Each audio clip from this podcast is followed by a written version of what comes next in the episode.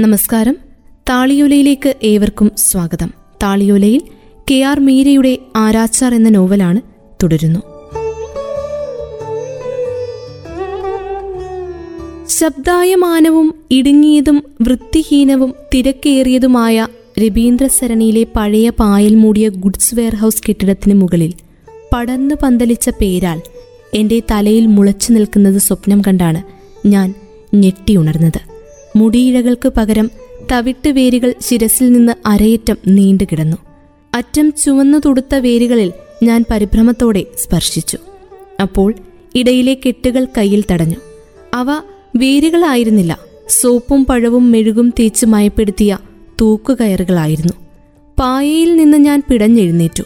അഞ്ചു മണി കഴിഞ്ഞിട്ടേ ഉണ്ടായിരുന്നുള്ളൂ. പക്ഷേ പുറത്ത് സൂര്യപ്രകാശം പരന്നിരുന്നു. ചായ കൊടുക്കുമ്പോൾ താക്കുമായോട് ഞാൻ ആ സ്വപ്നത്തെക്കുറിച്ച് പറഞ്ഞു. താക്കുമ എന്നെ ഭീതിയോടെ നോക്കി. അത്തരം സ്വപ്നങ്ങൾ മരണലക്ഷണമാണെന്ന് താക്കുമ പറഞ്ഞു. പിന്നീട് എന്റെ തലയിൽ ഒരു അൻപത് പൈസ നാണയമുഴിഞ്ഞ് താക്കുമ പ്രാഞ്ചി പ്രാഞ്ചി ശ്മശാനത്തിലേക്ക് പുറപ്പെട്ടു. തിരികെ വന്നത് ജപിച്ച ഒരു ചുവന്ന ചരടും ഏതോ ചുടലയിലെ ഭസ്മവും കൊണ്ടായിരുന്നു. ഭസ്മം എന്റെ നെറുകയിൽ ചാർത്തി ചരടെന്റെ കഴുത്തിൽ കെട്ടി താക്കുമ കണ്ണുകളടച്ച് പ്രാർത്ഥിച്ചു. അല്ലെങ്കിലേ വീടിനുള്ളിൽ സംഘർഷം നിറഞ്ഞ ദിവസമായിരുന്നു അത്. വൈകിട്ട് ഞാനും അച്ഛനും വീട്ടിലെത്തിയതു മുതൽ സ്ട്രാൻഡ് റോഡിലേക്കാൾ ശബ്ദായമാനമായിരുന്നു വീടിനകം. അവസാനം കാര്യം വരുമ്പോൾ സ്വന്തം ചോരയാണ് വലുത് എന്ന് ശ്യാമിളീതി ആരോടുന്നില്ലാതെ മുറുമുറുത്തു. ഒരു പെൺകുട്ടിയെ ഇങ്ങനെ ഒരു ജോലിക്ക് വിടേണ്ട കാര്യമില്ലെന്ന് സുധീർദ ആവർത്തിച്ചു. ദാക്കുമ ഇതൊന്നും കേൾക്കാത്ത മട്ടിൽ രാമനാമം ജപിച്ചുകൊണ്ട് രാമുദായുടെ മുറിയിലെ ചൂടിക്കട്ടിലിൽ ബ്ലാങ്കറ്റിൽ പുതച്ചു കിടന്നു. അമ്മ കണ്ണീരൊപ്പി മൂക്കു പിഴിഞ്ഞ് അടുക്കളയിലും പുറത്തും ജോലിയിൽ മുഴുകി. പരസ്പര വിരുദ്ധമായ അനുഭവങ്ങളാൽ ഞാൻ മാനസികമായി തളർന്ന നിലയിലായിരുന്നു. രാമുദാക്ക് ഭക്ഷണം കൊടുത്ത പാടെ ഞാൻ നിലത്ത് വിരിച്ചു കിടന്നു. ഇംഗ്ലീഷിന്റെ പാഠങ്ങൾ പറഞ്ഞു കൊടുക്കാൻ സുനീനയും കണക്കിന്റെ പാഠം ചോദിച്ച് സുസ്മിതയും എത്തിയപ്പോൾ നാളെയാകട്ടെ എന്ന് ഞാൻ പറഞ്ഞതും കേസായി. അതിന്മേൽ പിടിച്ചായി ശ്യാമിളിദിയുടെ പിന്നീടുള്ള കലഹം. രാമുദ നിശബ്ദനായി ആസ്ബറ്റോ സ്ട്രീറ്റിൽ കണ്ണുനട്ട് വെറുതെ കിടന്നു. കണ്ണും കാതും കൊട്ടിയടച്ച് എല്ലാം മറന്ന് ഉറങ്ങാനാണ് ഞാൻ ആഗ്രഹിച്ചത്.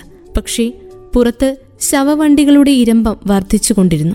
ഹേമുദായുടെ കാളിക്ഷേത്രത്തിൽ ഒരു മൃഗം ഇടതടവില്ലാതെ നിലവിളിച്ചു. രാവിലെ ശ്യാമിളിതി ഉണർന്നെഴുന്നേറ്റു. പുറത്തു വന്നപ്പോൾ കണ്ടത് വാതിൽക്കൽ ഇറ്റുകിടന്ന രക്തത്തുള്ളികളാണ്. ചീത്തശകുനം എന്ന് അവർ നിലവിളിച്ചു.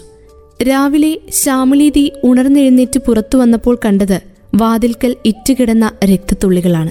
ചീത്തശകനം എന്ന് അവർ നിലവിളിച്ചു. ശബ്ദം കേട്ട് എഴുന്നേറ്റ് വന്ന അച്ഛൻ പക്ഷേ എല്ലാം ചിരിച്ചു തള്ളി. ആരാച്ചാർക്ക് രക്തത്തേക്കാൾ നല്ല ശകുനമില്ലെന്ന് അച്ഛൻ സമർത്ഥിച്ചു.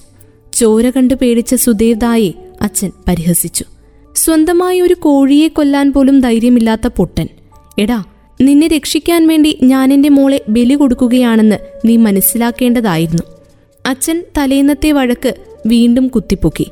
ഓ എന്നെ രക്ഷിക്കാൻ ഫണീത അത്രയൊന്നും പ്രയാസപ്പെടണ്ട. ചേതന ഒരു പെണ്ണാണ്. കല്യാണം കഴിച്ച് കുടുംബമായി ജീവിക്കേണ്ടവളാണ്. അത് മറന്നു പോകരുത് സുദേവ്ദ ഉദാസീനതയോടെ പറഞ്ഞു. അവളെ കൊത്തിക്കൊണ്ടുപോകാൻ ആമ്പിള്ളേർ ഇഷ്ടം പോലെ വരും. നോക്കിക്കോ. അച്ഛൻ പൊട്ടിച്ചിരിച്ചു. താളിയോലയിലൂടെ കേട്ടുകൊണ്ടിരിക്കുന്നത് കെ ആർ മീര എഴുതിയ നോവൽ ആരാച്ചാരാണ്. തുടരും അടുത്ത അധ്യായത്തിൽ.